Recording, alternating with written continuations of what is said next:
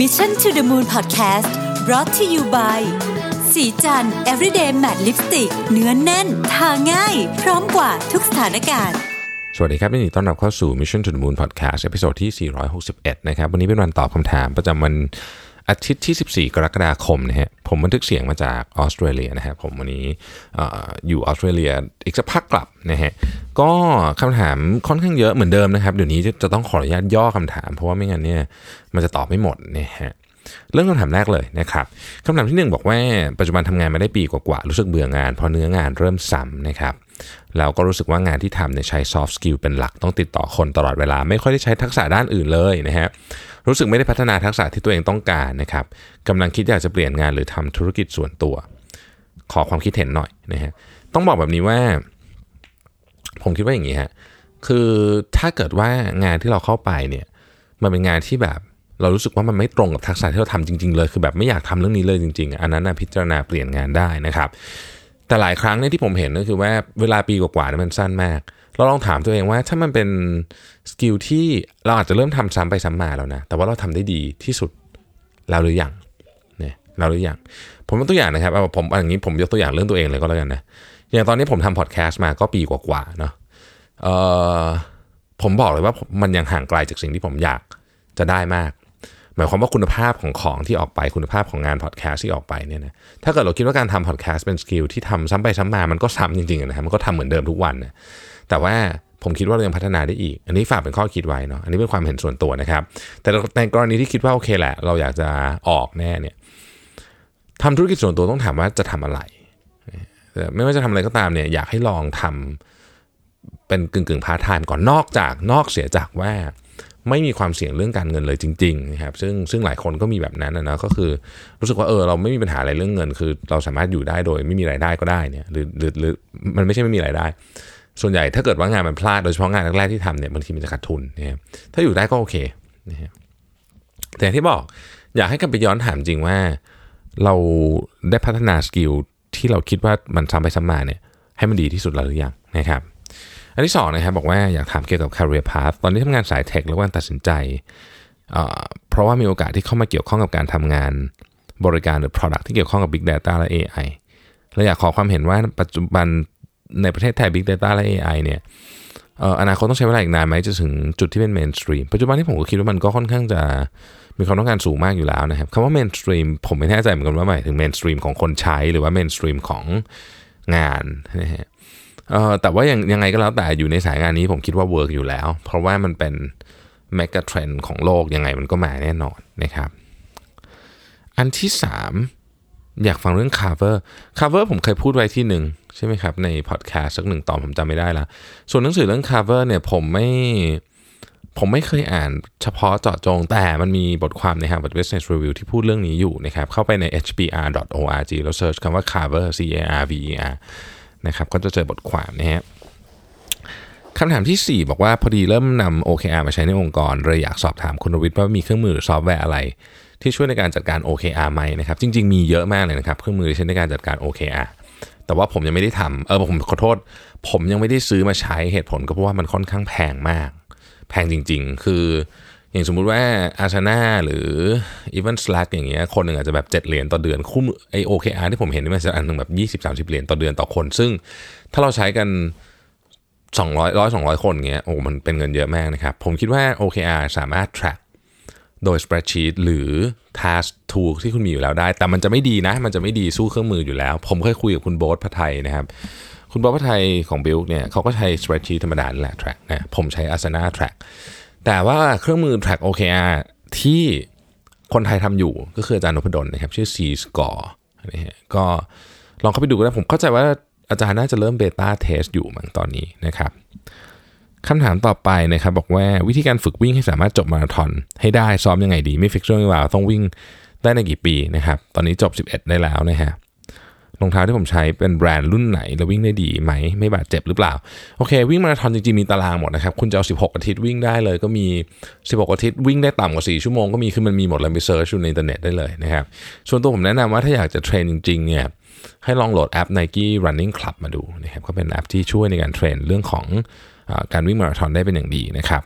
ส่วนรองเท้าผมใช้ Nike Vaporfly 4%นะแต่ว่า คือรองเท้านี่ต้องบอกว่ามันมันเป็นมันแล้วแต่คนจริงๆฮะคือบางคนคือในรองเท้าไนกี้ไม่เหมาะคนเท้าแบนเออใช้คำนี้แล้วกันนะเอ่อรองรองเท้าวิ่งเนี่ยมันเป็นอะไรที่ปัจเจกมากนะครับ อยากให้ลองดู แล้วก็ไม่ต้องคือจะจะอ่านรีวิวก็ได้ แต่ว่ารองเท้าวิ่งที่ดีคนหนึ่งดี มันอาจจะอีกคนหนึ่งอาจจะไม่ดีก็ได้นะครับผมมีรองเท้าวิ่งหลายยี่ห้อนะเออ ASICS ผมก็มีมิซูโน่ผมก็มี คือมันแล้วมันแล้วแต่มันแล้วแต่ feel ที่อยากวิ่งนะครับก็ต้องต้องลองดูนะฮะ ข้อที่ 6 ถามว่า blue dot effect นะครับ กับ paradox of progress เออมีผลต่อการทำงานกับ culture ขององค์กรไหม มีแน่นอนนะฮะ มีแน่นอนนะครับ เดี๋ยวเออเดี๋ยวจะเขียนบทความให้ให้แล้วกันนะครับ คือคือมันมีอยู่แล้ว คือไอ้พวกตระกูล bias ทั้งหลายเนี่ยยังไงมันก็มีผลต่อต่อการทำงานและ culture ขององค์กรอยู่แล้วนะครับ อีกท่านหนึ่งถามว่าอยากให้ผมแนะนำคอร์สสอนพวก CI หรือการออกแบบแบรนด์ตั้งแต่พื้นฐานเลยหรือ advance หน่อยนะครับ รบกวนหน่อยนะฮะผมไม่เคยเรียนนะฮะแล้วก็ถ้าเกิดจะเอาคอร์สแบบทำ CI เลยเนี่ยยังไม่เคยเห็น แต่ว่าหนังสือมีเยอะนะครับหนังสือมีเยอะเอ่อ The Big Book of Corporate Identity Design นะครับก็ ก็โอเคนะก็ก็สามารถใช้เป็น reference ได้ แต่ส่วนใหญ่ครับงานนี้มันเป็นงานที่แบบมันผมคิดว่ามันก็จะมีคนสอนในมหาวิทยาลัยหรือเปล่าก็ไม่รู้แต่ว่า ผมยังไม่เคยเห็นคอร์สออนไลน์ที่สอนเรื่องนี้โดยเฉพาะนะครับเราจะลองเสิร์ชดูก็ได้นะครับ อีกท่านหนึงนะครับถามมาบอกว่าเรียนจบวิศวกรรมวัสดุมาตอนนี้ทำงานโรงงานนะครับดูแลคุณภาพ ของธุรกิจตระกูลออโต o ม i v e นะฮะแต่จริงไม่ชอบงานโรงงานเลย อยากทำงานสายบริหารการตลาดทรัพยากรมนุษย์ แล้วอยากย้ายไปในออฟฟิศที่กรุงเทพแล้วอยากปรึกษาว่า ตอนตอนนี้อายุ 28 แล้วควรเปลี่ยนสายงานตอนนี้เลยไหม หรือควรเปลี่ยนหลังจบปริญญาโท MBA แล้วนะครับมีแผนที่จะเรียนป.โทคาดว่าจะจบตอนอายุ 30 กว่าๆนะครับถ้าเปลี่ยนเลยควรเริ่มต้นที่สายงานไหนเป็น sales engineer ดีไหมนะฮะ คำตอบคือถ้ารู้สึกว่าไม่ชอบแน่ๆแล้วเลยเนี่ยนะครับก็เปลี่ยนเลยก็ได้ คือการฝืนทำงานที่ไม่ชอบจริงๆเลยเรารู้สึกว่าไม่ใช่ตัวเราเลยเนี่ยก็คงไม่ค่อยดีเท่าไหร่นะครับส่วนจะเปลี่ยนไปสายงานไหนเนี่ยผมคิดว่าต้องลองไปสัมภาษณ์งานดู แล้วลองถามลักษณะของงานในในในบางครั้งอาจจะต้องลองไปทำจริง ๆ ดูเราอาจจะรู้ว่าเออจริงๆแล้วเราชอบหรือเปล่าเนี่ยเพราะว่างานบริหารการตลาดและทรัพยากรมนุษย์นี่เป็นงานที่แตกต่างกันโดยสิ้นเชิงเลยนะครับ ต้องไปดูว่าเราชอบแบบไหนจริงๆนะฮะ อที่ 9 ถามว่าอยากทราบแก่นคำศัพท์ของคำว่า decoupling ในบริบทของการทำธุรกิจหน่อยนะครับ เห็นคนใช้กันเยอะขึ้นเรื่อยๆนะฮะ มันแปลว่าอะไรกันแน่นะครับของผมนะฮะ ซึ่งซึ่งอาจจะไม่ใช่ความเข้าใจที่ถูกต้องหรืออาจจะเป็นมุมมองเพียงมุมเดียวก็ได้ ผมรู้สึกว่าคำว่า decoupling เนี่ยมันหมายความว่า คือองค์กรในอดีตนะครับ มันมีสตรัคเจอร์ที่ถูกสร้างมาเพื่อตอบสนองกับยุคของการปฏิวัติอุตสาหกรรม ซึ่งซึ่งมันเราเราเราผ่านมาแล้วเรากำลังเข้าสู่ fourth industrial revolution แล้วซึ่งซึ่งการทำงานแบบเดิมอะเช่นการทำงานแบบเป็นไซโลการ report ตรงกับนายคนเดียวอะไรอย่างเงี้ยมันไม่ work นะฮะการการสลายเรื่องพวกนี้ออกแล้วก็เราก็เหมือนกับคล้ายๆกับวาง informal structure ใหม่ มีการ tie กันแบบหลวมๆเนี่ยมันเป็นทิศทางที่ที่ควรจะต้องถูกดำเนินการไปในอนาคตอันนี้อันนี้อันนี้คือสิ่งที่ผมรู้สึกนะว่ามันเป็นแบบนั้น แต่เราจะเห็นว่าการเปลี่ยนแปลงโครงสร้างองค์กรในยุคนี้เนี่ยมันจะมีการสิ่งที่เป็นเรียกว่า กระบวนการแบบไร้รูปแบบมากขึ้นนะครับมีการแบบฟอร์มทีมปุ๊บสลายทีมออกไป แล้วก็ทำใหม่ฟอร์มใหม่ขึ้นมาอะไรอย่างเงี้ยเนี่ยผมผมความหมายของผมนะที่ผมรู้สึกคำว่า decoupling หมายถึงอย่างนี้นะครับท่านต่อมาบอกว่ามีวิธีการรับมือกับการ burnout หลังจากที่ทำตามเป้าหมายสำเร็จได้อย่างไรบ้างนะครับ คือตอนนี้เพิ่งวิ่ง half marathon ที่ต่ำกว่า 2 ชั่วโมง แล้วทำ new PB นะครับขอแสดงความยินดีด้วยชั่วโมง 55 นาทีนะครับแต่พอกลับมาถึงบ้านพัก 2 วัน หลังจากนั้นก็รู้สึกว่าไม่อยากวิ่งอีก มีข้ออ้างให้ตัวเองตลอดจนตอนนี้ รู้สึกไม่ไหวแล้วต้องหาอะไรทำสักอย่างนะครับ เรื่องงานก็เป็นนะครับคือตั้งเป้าหมายว่าจะส่งงานให้เสร็จก่อนเวลา 30%นะครับกลับกลายเป็นว่าพอทำงานเสร็จก็ไม่มีอะไรทำนั่งเซ็งอยู่เพราะไม่ได้วางแผนว่าจะทำอะไรต่อจากนั้นนะฮะคือผมว่าอันนี้อันนี้คงไม่ใช่เบิร์นเอาท์อันนี้จะเป็นแบบคือบางคนก็เป็นนะบางคนรู้สึกว่า เวลาวิ่งยาวๆมานะครับ เราก็วิ่งยาวๆมาหรือทำอะไรยาวๆมาปุ๊บเนี่ยบางทีมันเหมือนแบบหมดไม่ไม่อยากทำต่อนึกออกไหมฮะไม่อยากทำต่อนะอ มันมีหนังสือเล่มหนึ่งผมอยากให้อ่านนะครับซึ่งผมคิดว่าตอบคำถามนี้ของท่านได้ดีมากเลยนะฮะหนังสือเล่มนี้ชื่อ What I Talk About When I Talk About Running นะครับมูราคามิเป็นคนเขียนนะฮะหนังสือนี้แบบตอบคำถามนี้ได้ดีมาก ผมคิดว่าอาจจะไม่ได้ตอบตรงๆ แต่ผมเชื่อว่าอ่านเนี่ยเราท่านจะได้ตกผลึกอะไรที่เจ๋งมากนะครับ เกี่ยวกับเรื่องของอันนี้ไม่เรียกผมผมไม่เรียกแบบนี้ว่า burnout นะ อันนี้มันคือแบบพอเราได้ goal ปุ๊บเรารู้สึกว่า เราไม่รู้จะทำอะไรต่อนี่ฮะหนังสือเล่มนี้ของมูราคามิเนี่ยสุดยอดมาก ผมเอง คือผมต้องบอกว่าผมไม่ได้เป็นแฟนมูราคามิแบบตัวยงนะครับหนังสือบางเรื่องของมูราคามิผมอ่านแล้วผมก็ไม่ค่อย get เท่าไหร่แต่ว่าเล่มนี้ดีจริงๆนะครับอยากให้อ่านดูนะครับอีกท่านหนึ่งถามบอกว่าขณะนี้เพิ่งเรียนจบคนรอบๆตัวนะครับก็คือญาติพี่น้องเพื่อนฝูงอะไรเงี้ยมักถามว่าได้งานหรือยังทำงานอะไร แต่ส่วนตัวมีความฝันที่อยากทำอยากค้นหาตัวเองเพราะตลอดเวลาที่ผ่านมาก็เรียนตามกรอบมาตลอด จบมหาวิทยาลัยแล้วเริ่มค้นหาเริ่มทำสิ่งที่ตัวเองชอบจริงๆ แต่มันอาจจะไม่ใช่งานที่มีรายได้แน่นอน อาจจะรับโปรเจกต์อิสระทำสตาร์ทอัพทำยูทูบหรือบทความต่างๆ อะไรแบบนี้นะฮะจะตอบคนรอบตัวว่ายังไงดีนะครับเอ่ออยากให้เขาสนับสนุนให้กำลังใจเราไม่ใช่ไล่ให้เราไปหางานทำเนี่ยต้องบอกอย่างนี้ครับว่าวิธีการเดียวผมไม่ใช่วิธีการเดียวขอขอให้วิธีการที่จะพิสูจน์เรื่องพวกนี้ได้ คือต้องทำให้เขาเห็นจริง ๆ คือคือคือเราลองนึกถึงเราเราเองครับ เวลาเราเราถ้าถ้าเรามองกลับไปสมมติน้องเราเงี้ยนะเรียนจบมาแล้วก็ ถามก็บอกไม่ไม่ไม่รู้เหมือนกันว่าทำอะไร แล้วก็เหมือนยังทำอะไร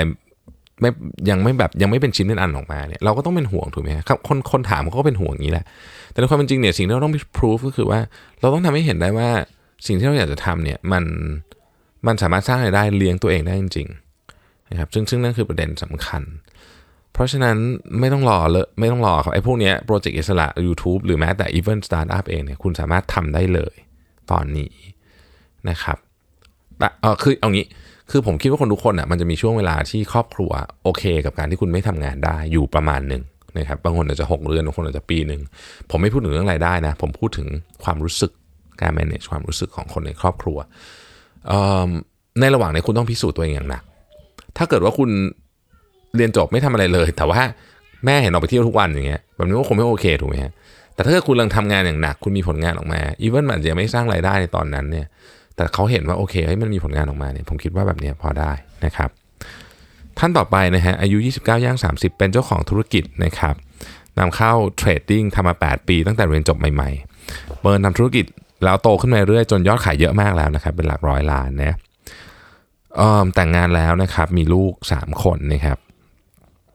แต่มีเป้าหมายอยากเรียนต่อที่อเมริกา เพราะว่ารายได้ค่อนข้างดีแล้ว ถ้าผมทำธุรกิจส่วนตัวจำเป็นต้องเรียน top U ไหมเป้าหมาย ที่เรียนคืออยากเรียนแนวคิดธุรกิจระดับโลกและอยากทำงานกับคนเก่งๆ หรือจ้างคนเก่งมาทำงานได้ คือถ้าธุรกิจไซส์ระดับร้อยล้านขึ้นไปแล้ว ผมคิดว่าการเรียนต่อคงไม่ได้ตอบโจทย์ในแง่ของการทำงานมากแล้วนะครับ คือถ้าภาระเยอะคือต้องทำธุรกิจด้วยต้องดูแลครอบครัวด้วยนะฮะก็อาจจะมองเป็นการเรียนแบบ executive course ที่สั้นหน่อยก็ได้นะ คืออันเนี้ยปริญญาคงไม่จำเป็นแล้วล่ะ เพราะคุณไม่ได้ไม่ใช่จะไปสมัครงานที่ไหน การจบท็อปยูสำหรับเจ้าของธุรกิจเนี่ยมันจะมีประโยชน์อีกทีหนึ่งก็ตอนที่คุณต้องอาจจะเมิร์จกับบริษัทอื่น คุณจะไปเล่นการเมืองหรืออะไรแบบนี้นะครับมันจะมีประโยชน์ตรงนั้นนิดนึงเหมือนกัน ผมคิดว่ามีนะที่ผมคิดเองความเห็นส่วนตัว แต่ว่าถ้าเกิดเอาตอนนี้เรื่องธุรกิจคุณอะมันคงไม่ได้มันคงไม่ได้ ส่งผลอะไรเยอะในแง่ว่าคุณจะไปเรียนที่ไหน สิ่งที่คุณอยากได้คือคุณอยากได้แนวคิดธุรกิจระดับโลก ซึ่งอันนี้คุณเรียน Executive Course ก็ได้เหมือนกันมันสั้นกว่านะครับ Cost Work มันน้อยกว่ามันจะไม่เครียดเท่า คุณจะมีเวลาในการ manage งานของคุณได้ในขณะเดียวกันคุณก็ Executive Course คุณไปเรียนที่ไหนก็ได้คุณอยากเรียนที่ Harvard เรียนที่อะไรก็ได้นะครับแล้วคุณก็ได้ทำงานคนเก่งๆด้วยเพราะคนที่มาเรียนกับคุณเนี่ยบริษัทถ้าเกิดเป็นเจ้าของธุรกิจมาเนี่ยก็ ก็ต้องไซซิ่งแบบใหญ่มากแล้วถึงจะมาได้ ถ้าเป็นบริษัทส่งมาก็คือเป็นผู้บริหารระดับสูง ซึ่งคุณก็ได้เจอคนเก่งที่มีประสบการณ์การทำงานสูงด้วยนะครับเพราะฉะนั้นตอบโจทย์ทั้ง2ออย่าง อาจจะไม่จำเป็นต้องเรียนปริญญาโทแบบ MBA เหตุผลก็ว่าถ้าเกิดคุณจะเรียนปริญญาโท แล้วคุณจะเข้าท็อปยูด้วยเนี่ยนั่นหมายถึงคุณต้องสอบ GMAT หรือมันสอบอะไรบ้าง GMAT TOEFL กระบวนการนี้มันเสียเวลา แล้วคุณต้องไม่เรียนสองปีที่อเมริกาไม่ได้อยู่กับครอบครัว หรือจะครอบครัวไป มันก็อาจจะต้องมีขั้นตอนอะไรเยอะ ดังนั้นเนี่ยอันนี้ถ้าถ้าถามผมนะครับ ถ้าเกิดโอ้โหธุรกิจไซส์ระดับร้อยล้านขึ้นไปแล้วเนี่ยผมคิดว่าอาจจะไม่ใช่ objective แต่ไม่ได้ไม่มีประโยชน์เลยนะ คือในอนาคตเนี่ยถ้าคุณอยากจะผันตัวไปทำอย่างอื่นที่ผมบอกนะครับ บางทีโปรไฟล์ของการจบ สมมุติคุณจบแบบ MBA จาก Harvard เนี่ยมันต้องช่วยคุณอยู่แล้วละในบางจุดนะครับอีกคำถามหนึ่งนะครับบอกว่าพอดีกำลังทำโปรเจกต์หนึ่งพนักงานสามารถทำงานจากที่บ้านหรือที่ไหนก็ได้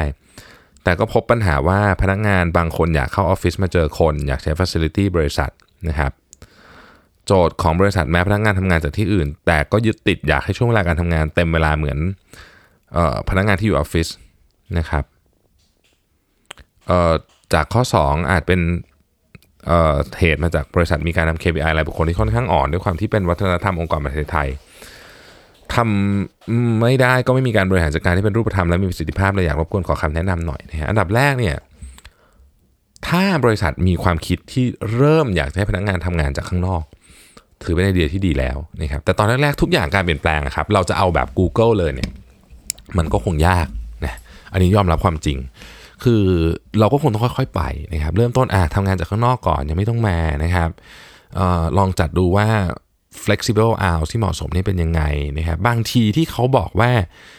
อยากให้พนักงานทำงานจากที่อื่น แต่อยากให้ทำงานในช่วงเวลาเดียวกับพนักงานคนอื่น ก็เป็นเพราะอาจจะเป็นเพราะว่ามันต้องติดต่อคนอื่นเนี่ยฮะคือคุณถ้าสมมติว่าคุณอยากทำงานแบบ2องทุ่มถึงตีสี่อย่างเงี้ยแต่ว่าคุณต้องทำงานกับเพื่อนร่วมงานคนอื่นที่อยู่ที่อื่นที่เขาทำงานอยู่ที่บ้านเหมือนกันนะ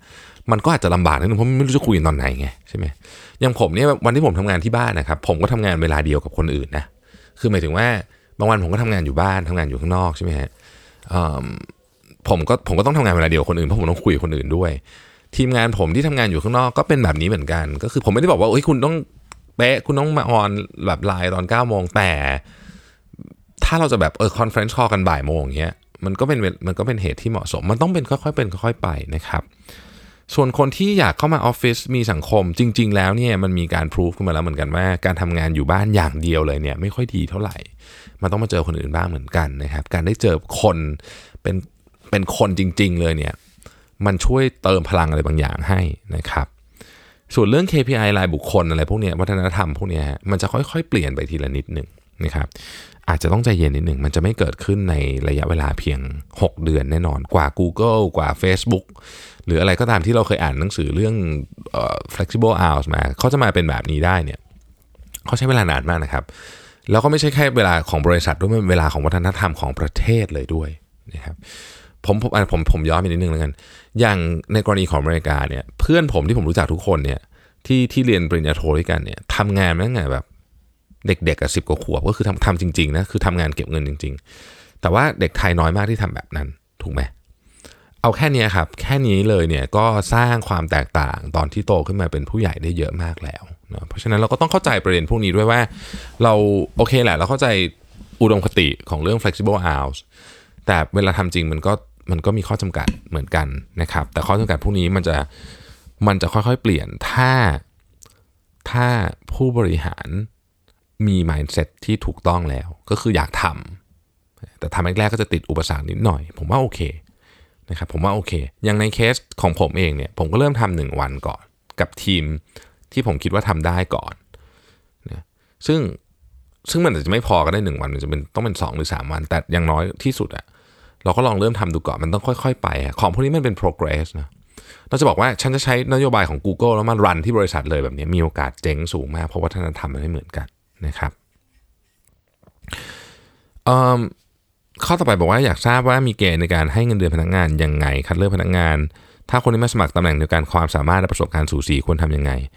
พอดีปกติแล้วจะรับมาเราวัดกันชวนทดลองงาน พอถึงเวลาเขาเก่งเหมือนกันเลยให้ผ่านโปรทั้งคู่สุดท้ายแล้ว กลายเป็นพนักงานเยอะเกินความจำเป็นเลยไม่รู้จะจัดการยังไงดีนะครับ ใกล้ชิดกับลูกน้องแล้วแยกความรู้สึกไม่ได้ ผมไม่เคยรับคนมาสองคนเราให้เหมือนแบบว่าผ่านโปรทั้งคู่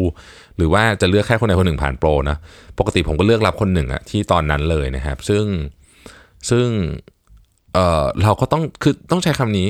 เราต้องใช้ judgment และเครื่องมือทั้งหมดที่เรามีดีที่สุดในการตัดสินใจมันเหมือนการทาธุรกิจครับถ้าเกิดคุณรับพนักงานสองคนมาเพื่อเลือกหนึ่งคนเนี่ยเหมือนคุณรันธุรกิจออกไป 2 อันใหญ่run 2โปรเจกต์ใหญ่ๆ ใหญ่ ๆ เลยนะ เราก็คิดว่าแบบโอเค เดี๋ยว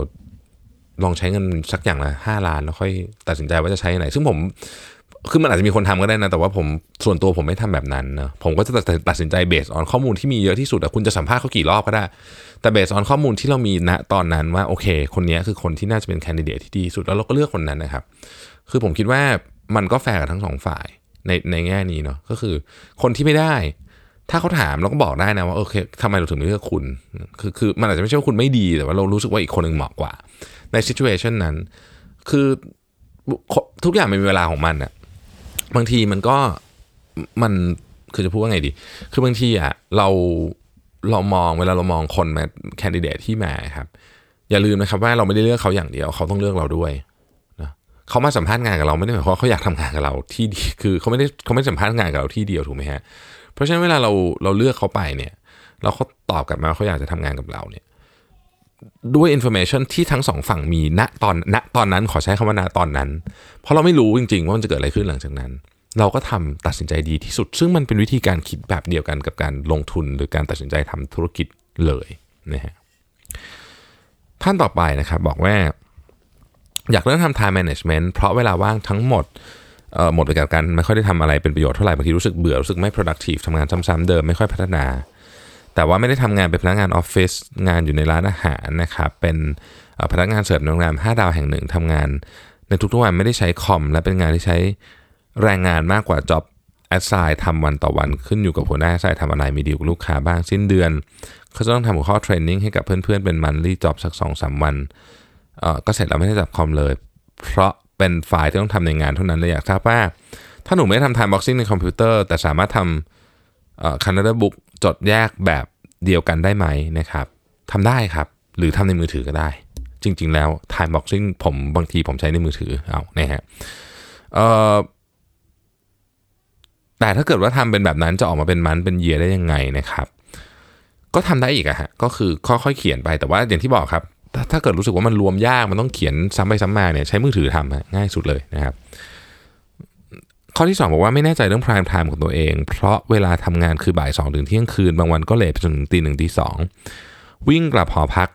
โดยทางฟุตบาทเส้นสุขุมวิทซ้อมมาราธอนอยู่นอนตีสามตื่น 10โมงนะครับเป็นประจำเราต้องรีบเอางานมาทำงานพร้อมกับแฟนแฟนเข้างานบ่ายโมงนะครับหนูจะไปถึงที่ทำงานก่อนเวลาทำงานประมาณชั่วโมงครึ่ง ด้วยความที่หนูงานไม่เยอะหนูก็เคลียร์เสร็จไวแล้วที่เหลือเอามาฟังพอดแคสต์บ้าง ถ้าเบื่อเล่นโซเชียลพอเข้างานก็คือทำงานเป็นหลักเลยนะครับ แบบนี้ช่วงเวลาชั่วโมงครึ่งนั้นพอจะเป็น prime time ของหนูได้ไหมถือว่าน้อยไปหรือเปล่านะครับ ไม่น้อยครับ prime time ชั่วโมงครึ่งนี่ถือว่าไม่น้อยเลย สมมติว่าเราเอาไว้อ่านหนังสือนะ สมมตินะ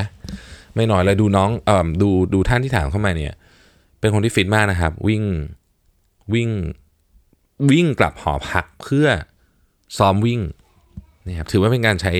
ใช้เวลาให้เป็นประโยชน์มากแล้วก็แล้วก็มีความตั้งใจสูง เพราะซ้อมมาราธอน โดยการใช้เวลาวิ่งกับหอพักเนี่ยผมผมทึ่งมากนะฮะเเป็นกำลังใจให้นะครับ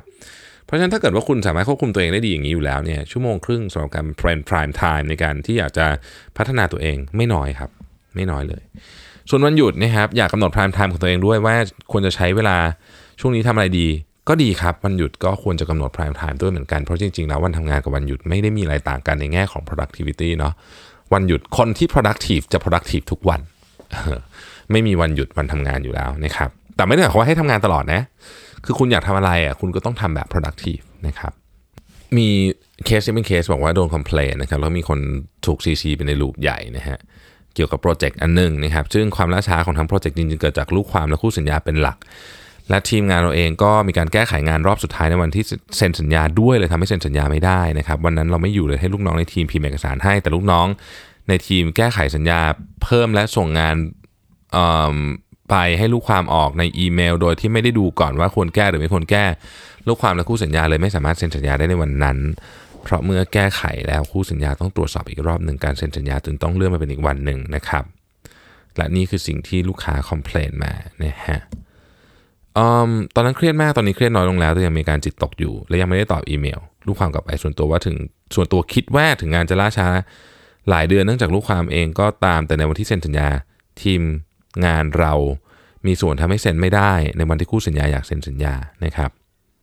ควรตอบกลับไปว่ายังไงดี เออคืออันนี้ดูไม่ใช่เรื่องใหญ่อะไรเนาะเท่าที่ผมอ่านดูหมายถึงว่า คือคือผมไม่รู้ว่าไซส์ซิ่งของสัญญาอะไรมันขนาดไหนมีค่าปรับอะไรหรือเปล่า แต่หมายถึงว่าเท่าที่เนื้อหามา มันก็ไม่ได้ดูเป็นประเด็นที่ความผิดอะไรใหญ่โต มันก็เป็น human error ปกตินะครับสิ่งสำคัญก็คือคุณในฐานะหัวหน้าทีมเนี่ยไม่ว่าลูกน้องคุณจะทำอะไรผิดเนี่ยนะครับ มันเป็นความรับผิดชอบของคุณอยู่แล้ว โดยร้อยเปอร์เซ็นต์ไม่ว่าคุณจะพักร้อนหรือไปไหนก็แล้วแต่นะครับ ดังนั้น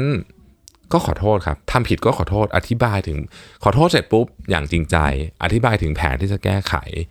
และมาตรการที่จะป้องกันไม่ให้เรื่องนี้เกิดขึ้นอีกในอนาคต จบผมเป็นผมเป็นลูกค้า ผมเป็นคู่ค้าคุณ แค่นี้ผมก็โอเคแล้วครับ จริง ๆ แล้วถ้าเกิดคุณทำอย่างจริงใจ ผมว่ามันโอเคหมดนะฮะไม่ไม่ไม่ไม่ได้มีปัญหาอะไรนะครับ ไม่ไม่ไม่ต้องจิตตกครับนี่เป็นเรื่องปกติมากของการทำงานเนาะ นะครับโอเค